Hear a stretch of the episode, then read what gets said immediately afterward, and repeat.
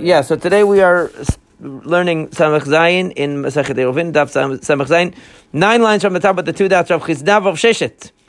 So, so it says of Chizdav of Sheshet. Ki pag ebahade hadadei. They had an interesting relationship when they would meet each other. Rav Chizda marta'an sifvatei mimatnayata Rav Sheshet. Rav Chizda's lips would shake from the knowledge of Rav Sheshet of the Braitot, meaning Rav Sheshet was such an expert in things, in, in all areas of texts. He knew all the Braitot, everything by heart, that Rav Chizda would be afraid he's going to bring some source, you know, that he has all these sources at his command. And on the other hand, Rav Sheshet, Rav Chizda, and Rav Sheshet was, was uh, intimidated by the pilpul of Rav Chisda, and he was so sharp. His argument, his reasoning was so sharp that he thought that you know he'll be able, even with the uh, and his questions are so deep. Rashi says, but the ve'amok b'she'elotav. So the point is, they each had a quality that they were that the other one was, you know, ad, admired or was intimidated by because they were afraid of each other. But anyway, that didn't stop them from having a conversation. Now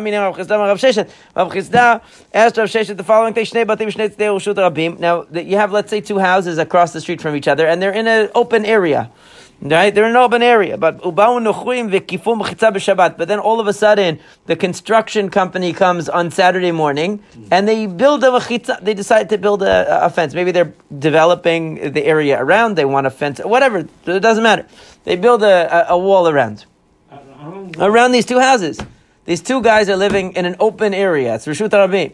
Oh. On Shabbat, the, the non-Jews come and they built a wall. So now it's a Rishut Yachid. Now, this is like the, the Kmo Chatzir, right? Right.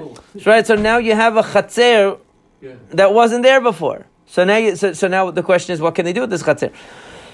right. So if you lived alone and they came and they built a mechitza for you, good, mazal tov. Now you have a fence you can carry, and, but now you have two people sharing the space. So what do you do? Uh, right. They couldn't make a they couldn't make it before. desert And then the soldiers came and put. There was a there's a story like that. Yeah. So, it says- so it says like this. This happened on Shabbat. So Ma'u, Ali b'deman damar in bitul rishut mechatzel chatzel lo tibay lach. Don't ask according to the according to the position because we saw a position that if you have two uh, two chatzerot, two courtyards next to each other, so if they didn't make an eruv but to unite them, so en bitul me chatzer chatzer. The people in chatzer A cannot say we relinquish our rights to carry and therefore it's all yours chatzer B. They, they can't do that because they can just make an eruv within their own chatzer. They don't need to do that, right? So don't even ask then because hashtadi me'arvei amrat en bitul because in that case, even though those two chatzerot could have united together before Shabbat. They opted not to. They had the ability to, but they didn't. And yet, on Shabbat, we still don't allow them to relinquish their rights to each other. Meaning, it's more strict. Even though they could have made an eruv and they could have all been considered one area, they can't effectuate that on Shabbat. So you see that what you can do on Shabbat is limited, right? Is is more limited than what you can do before Shabbat. There's How- no chatzer. what? There's no chatzer. I, right, true. But the idea is that does what you were able to do Friday determine what you were able to do on Shabbat? Meaning, in the case, it, according to the opinion that you cannot, the people in one uh, courtyard cannot relinquish their rights to the people in another courtyard, even though those people could have made an eruv and united both courtyards. We don't let them do that on Shabbat and have one relinquished to the other. We don't. So, you, so he says. So, according to that, for sure, since these two houses could not have even made an eruv if they wanted to on erev Shabbat because there wasn't a wall there on erev Shabbat, so for sure they can't do anything. But hacha. Right, here where they couldn't even have made an eruv before Shabbat if they wanted to because there was no wall. Lo kol. So certainly they can't do anything on Shabbat itself. In other words, the, for the following Shabbat, if they want to make, uh, if the wall is still there, they could make an eruv together or whatever. But they can't do more on Shabbat than what they could do on Erev Shabbat. If anything, they can do less, because you see that even two chatzerot that could have made an Eruv together are not allowed to relinquish to one another their rights on Shabbat itself. However, kitibaylach, what is my question? But according to the view, which is actually the halachah, that one chatzir can relinquish its rights to another chatzir. So. So over there is the only reason why one courtyard can nullify its rights, can relinquish its rights to the other one because they could have made an eruv before on Shabbat if they wanted to. So now that they didn't, Meaning that people in the two chatzerot have two options. They can either each make an, uh, an Eruv chatzerot for themselves and not carry from one chatzer to the other, or they can make one big one. So do we say that since they could have made one big one and they didn't, so that's why on Shabbat, according to one opinion, according to Rabbi Yochanan, right? One courtyard can nullify its rights to the other one on Shabbat itself. Avalacha, but here, do we say that here, since this, these two houses had no chatzir around them at all when Shabbat started, so maybe they can't do anything, meaning it's determined, right? According to Rabbi Yochanan, what is his logic? One possibility is that his logic is that since on Erev Shabbat they could have made an Eruv, so then on Shabbat they have the ability to do this Bitul Rishut mechanism. However, these guys didn't even have a Chatzir on Erev Shabbat. It happened on Shabbat. The construction company came and they built it. Okay? Oh, Dilmor, maybe Lashna, maybe it doesn't make a difference. Maybe the fact is that right now I have a wall around me and I want to make uh, bitul reshut, so I can. In other words, they didn't make an eruv obviously before because they didn't have a wall. But guy in house A says, "Listen, I'm going to give you the rights to use the the area for this Shabbat. I'm nullifying my rights. I'm not going to carry anything into the area. It's your area, and therefore the other guy can use it."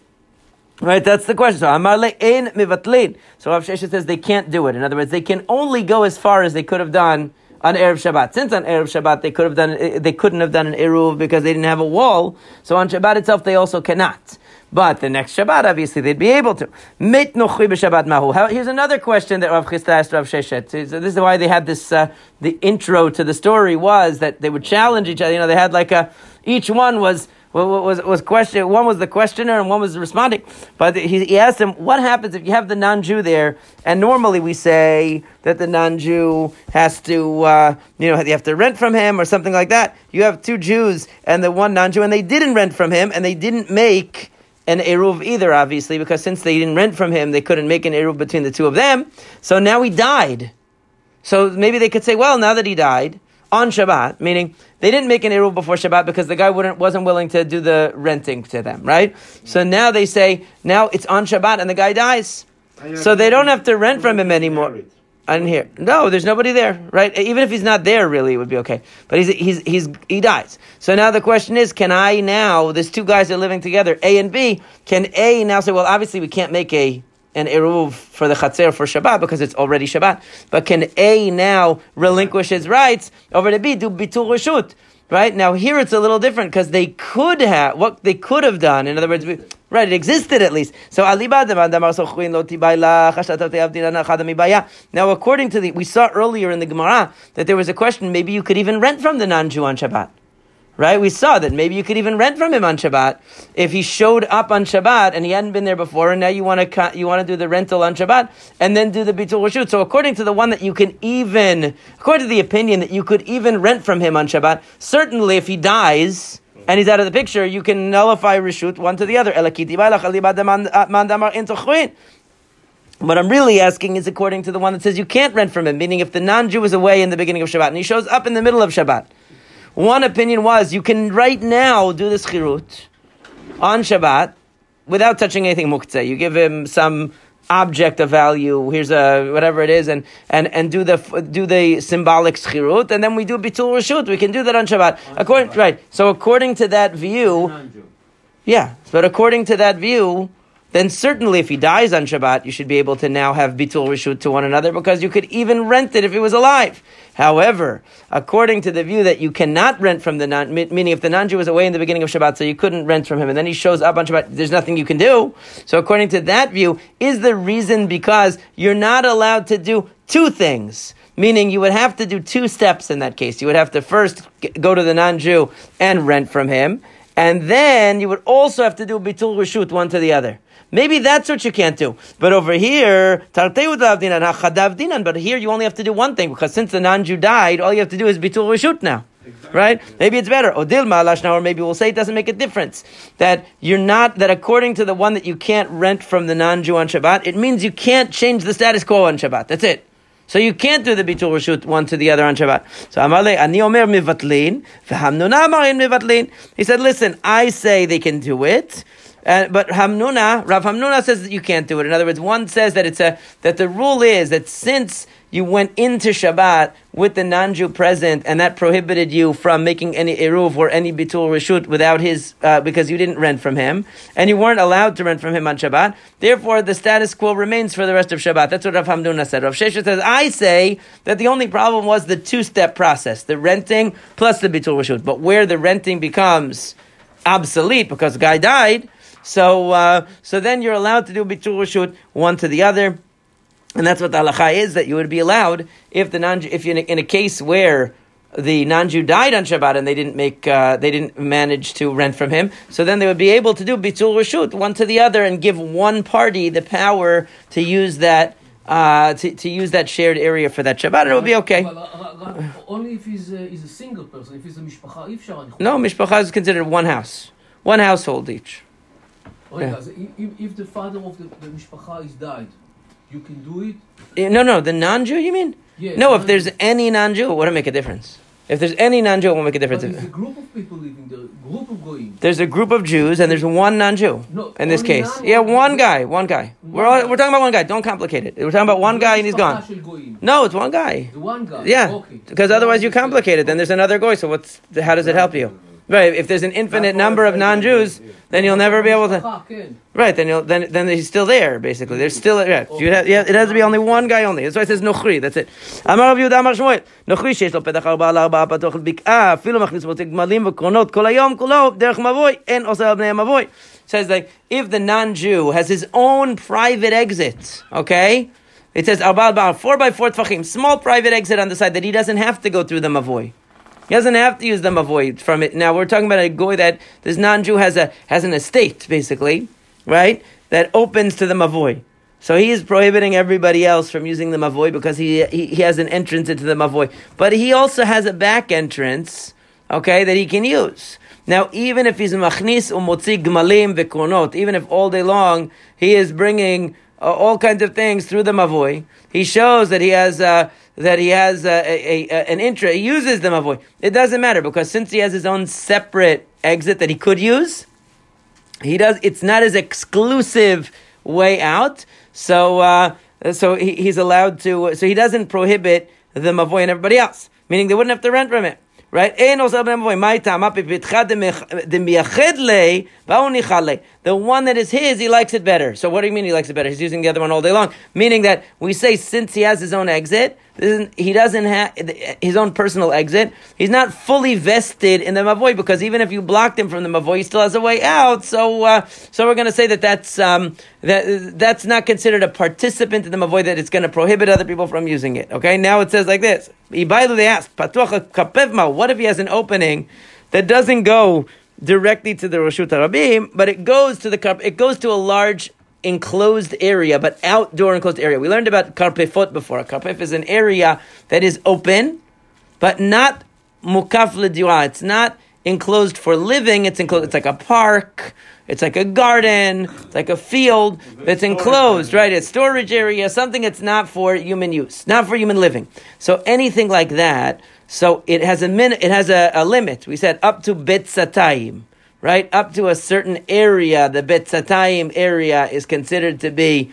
Uh, you know, you can still carry in such an enclosed area, but if it's very large, Meaning if it's bigger than Betzatayim, so then it's going to be an area that you're no longer allowed to carry in there rabbinically. Rabbinically, they made that rule. Now, in the, so the question is, if he has an opening to this type of an area, it's not directly to the Rishut Rabim. Maybe there's a way from the Karpif out to the Rishut Rabim. It doesn't say that, but maybe it does. But the, but the main point is that he has an opening to somewhere out of his house. That he doesn't have to go through this mavoy.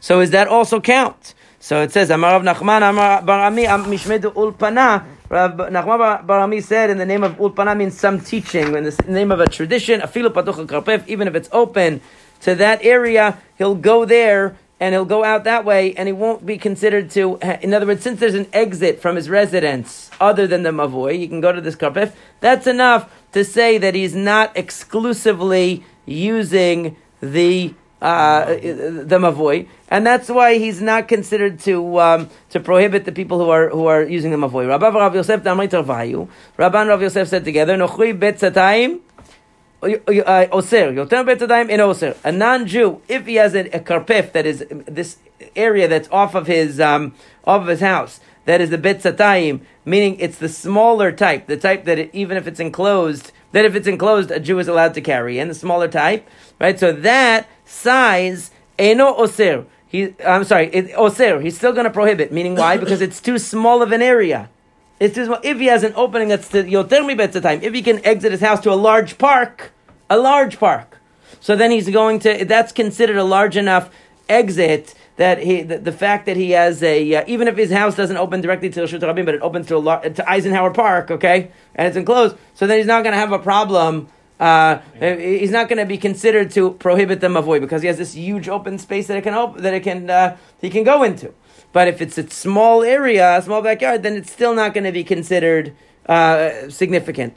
Um, on the other hand, the Jew is the opposite. Let's say if a Jew who doesn't want to participate in the Shitufei Mavot, he has an exit that goes to a Betzatayim, Eno Oser. If it leads to a smaller enclosed area, that's when we are lenient with the Jew. But Yoter mi Betzatayim Oser. But if it's too large, then it's actually going to be more stringent. Why? Because in the case of the non-Jew, the only thing that we look at is the magnitude of the area.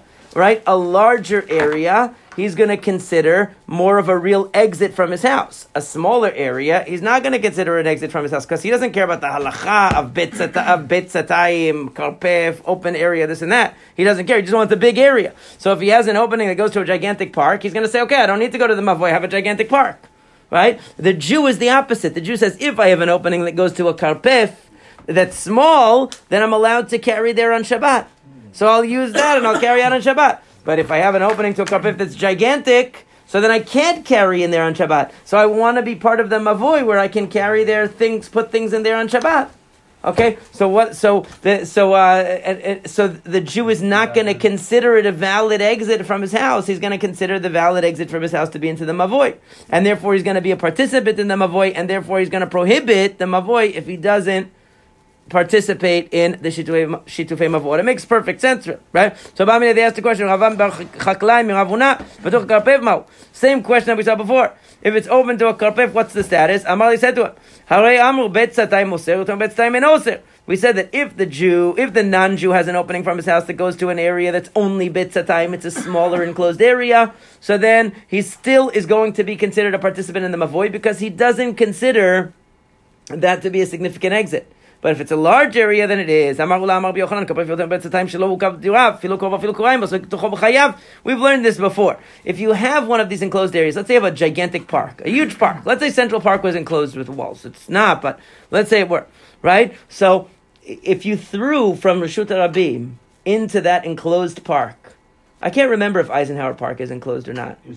It's not, is it? No. no. But if, if you had a, it doesn't have a fence around it? I can't, I can't remember. I haven't been there since I was a, since I was a little kid. We, we used to go there once in a while. but- entrance is so big. Yeah. north of Central Park where it's enclosed. Okay, so let's say you have a big enclosed area, a very large enclosed area, and you throw from Rashut Yachid into, into there. I'm sorry, from Rashut Rabim and the street of New York City into there.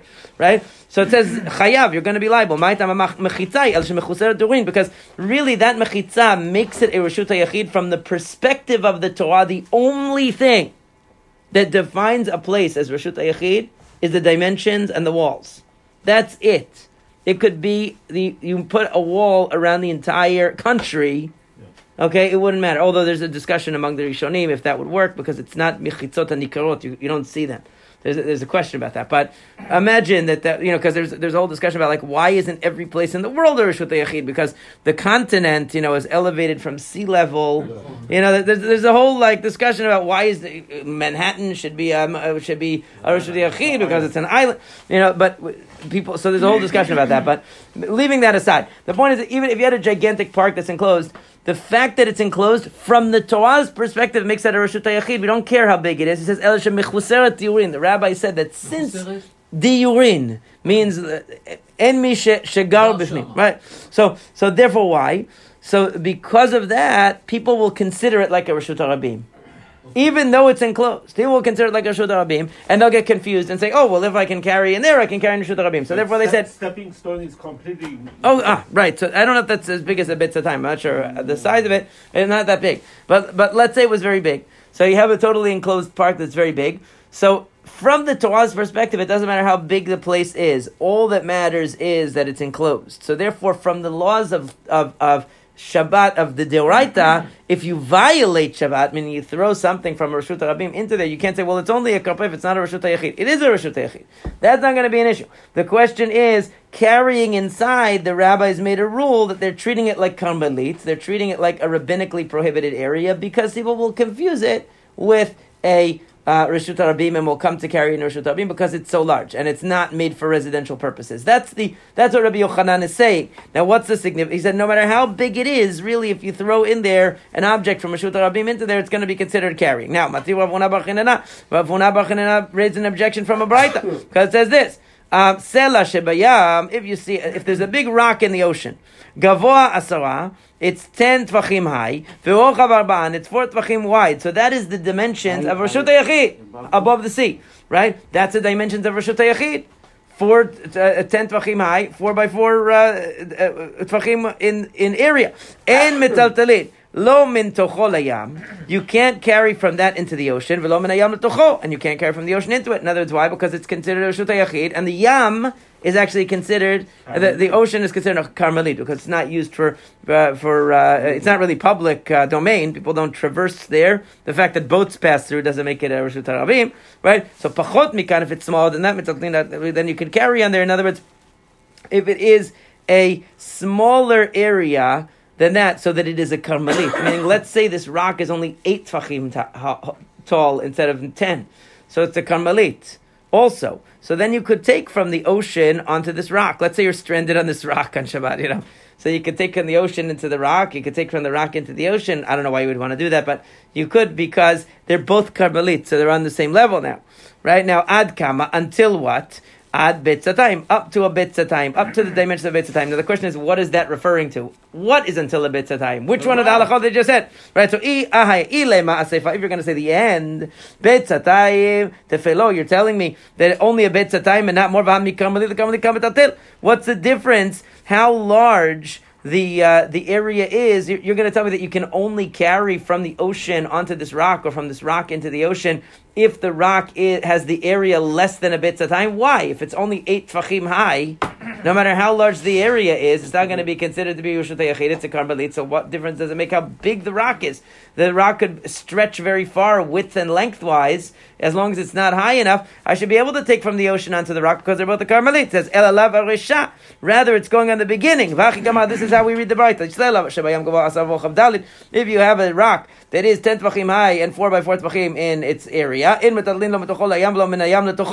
you can't carry in and out of the sea from there because the sea is a karmelit. Kama, and really the word ve'ad kama should go there in the beginning of the Braita. That's what that's what he's saying.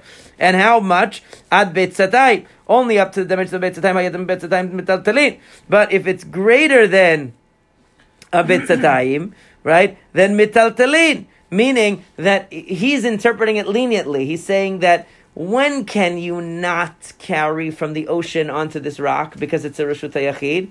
When the area of the surface area of the rock is less than Betzadayim. But if the air, surface area of the rock is gigantic, right? It's more than a Betzadayim. Now you can carry from the ocean onto this rock because now this rock becomes a karpef. It becomes like a karmelit. So you see from that Contrary to Rabbi Yochanan, Alma Karmeliti Tiuftad Rabbi mm. Yochanan. Rabbi Yochanan was saying no matter how big a Rishuta Yachid is, once it's a Rishuta Yachid, it's always a Rishuta Yachid from the perspective of the Torah. It never is going to get demoted. So once something has is enclosed by walls, no matter how large the surface area of the of it is, it's always going to be Rishuta Yachid. But here you see that's not true. You see that you can you're not allowed to bring from the water onto this rock when when the surface area that's ten tvachim high when the surface area is smaller. But once the surface area of the rock is bigger, it actually gets demoted from being a Rishut Yachid to being a Karmelit, and now you can actually carry, bring things from the ocean onto the rock. It actually gets demoted. That's not what Rabbi Yochanan said. Rabbi Yochanan said once a Rishut Yachid, always Rishut Yachid. So it says, no, that's the wrong way to read the Braita. Somebody who doesn't understand how to read Braitot is trying to argue with Rabbi Yochanan. We have a problem. Olam Arisha, you're right that it's going by the beginning of the Braita, but this is what it means, not what you said. It's talking about bringing things from the from the water onto the rock. Okay, there, if it's a reshut yachid, you can't do it. But on the rock itself, are there any restrictions on carrying? Ve'ad kama ad betzatayim. As long as that rock is 10 tvachim high and 4 by 4 tvachim in dimension, you can carry on the surface of the rock because it's a reshut yachid. And even if it's much bigger than 4 by 4 tvachim, you could carry on the surface because it's shutayachid. But if it goes past this large measurement of bet satayim, so now all of a sudden, you cannot carry on the 150 uh, square. Uh, by uh, 50, right, it's, it's, it's 1500 Right. It, it, it's 100, it's 100 by 50, no? Um. Yeah, so right. Meter 100 by 50 amount. 50 by 25, yeah. Something like that, meter. yeah. It's not that much. It's 100 by 50 amot. Yeah, it's, no, it's pretty large. It's pretty large. I mean, it's, it's pretty large. 100, 100 amot is uh, is uh, is about um, something like it's like some. It's I think hundred each amot is one and a half feet. So hundred amot is two hundred fifty. Uh, is two hundred fifty. Meter is uh, about half. No, it's, a it's 100 amot is 150. Uh, it's not big, it's like a one acre. Yeah, it's like an acre yeah. No, no, it's got to be bigger than that. It's got to be bigger than that. It's, it's Acre is bigger than this. 1,000 square meters. Right. So you're by gonna- It's, uh, we have to figure out exactly. We have to figure out exactly what it would acre and a translate to into our uh, into our uh, co- uh, thing. But you know, but either way, the point is that it's a, a large air surface area. So whatever that large surface area translates into in our in today's uh, numbers, fine. But the um, but the uh, but the point is that he's saying carrying on the rock is where it gets more restricted if it's larger, not more lenient. Carrying from the sea onto the rock becomes more lenient. That's not what happens. It's that carrying on the rock becomes more stringent if it's too big because it becomes a karpif. Rabbi, Rabbi- so, the, so the status can change with the tide going up and down because it can come to a point where Okay, it is so- less than. Uh, be. Yeah, and no, it wouldn't because the rock underneath. is still higher. It doesn't go by the amount of surface area that's actually exposed. No, it doesn't go by that.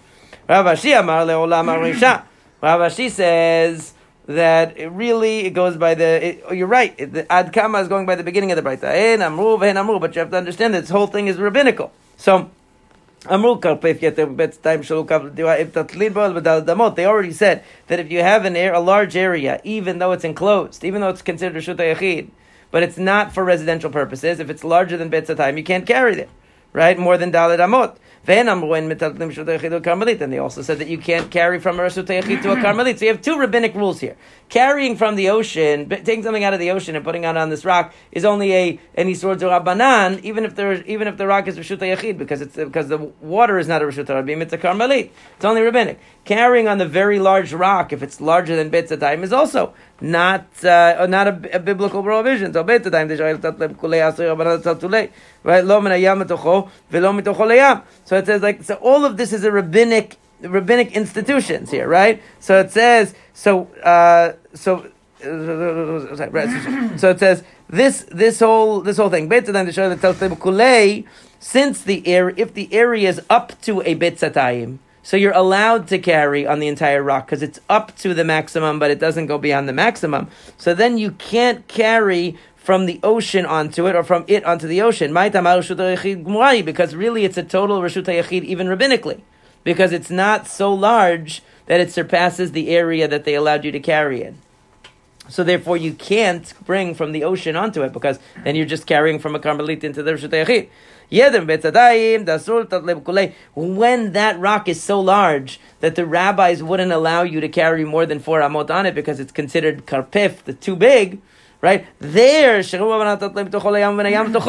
they allowed you to carry from the ocean onto the rock because now you're going from Carmelit to Carmelit. The rules of Carmelit are being observed on the rock because it's so large. So therefore, when you bring from the ocean onto it, it's okay too. What's the reason why they were more strict in the case of the Karpif? Then the uh, why why did they make this distinction? Because they said maybe a person will say that it's a that reshut rabim gmurahi. They will think that in other words, the fact that you're allowed to bring from the ocean onto the rock is actually uh, emphasizes the fact that it's not a reshut yachid. Because you're allowed to bring from the wa- water onto it. And so therefore you won't think that you can carry on the surface of the entire rock. You'll realize that you can't. And when you can carry on the surface of the entire rock, that's when you can't bring from the ocean onto it. Uh, I'm sorry. What's the difference? That they were more ki- concerned about one rabbinic restriction than the other. They weren't as concerned about bringing from the from the uh, even though in both cases really this rock is a karma is is a reshut yachid. But in one case, they were concerned. They're they're less concerned about you bringing something from the water onto the rock because they want to make sure that you don't carry on the surface of the rock when it's too big. But they didn't care about the fact that technically you're bringing from a karmelit into a yachid. They didn't care about that. Why not? Because. The reason is because what's more common is always more problematic.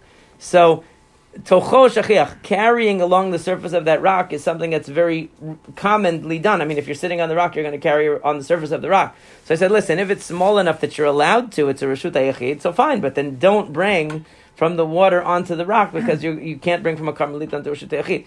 If, on the other hand, it's a very large area, that rock. So you can bring from the ocean onto the rock because you're not allowed to carry on that rock. Why? But so the question was, well, technically speaking, you're doing the same thing. You're taking from the water, which is Carmelita, and bringing it onto the Rishut Yeah, but we're more concerned about you carrying on the surface of the large rock. Because carrying on the surface of a large rock is what you're more likely to do, and you're more likely to generalize from that and think that you can carry in any large open area, like in any large, yeah, yeah, similar, yeah. It would be like an, a desert island kind of. Right? You- You're more likely to come to a, a wrong conclusion about carrying, but the likelihood that you're going to take things out of the ocean and bring them onto the rock is very slim. So they weren't as concerned about you doing that in this case. Okay.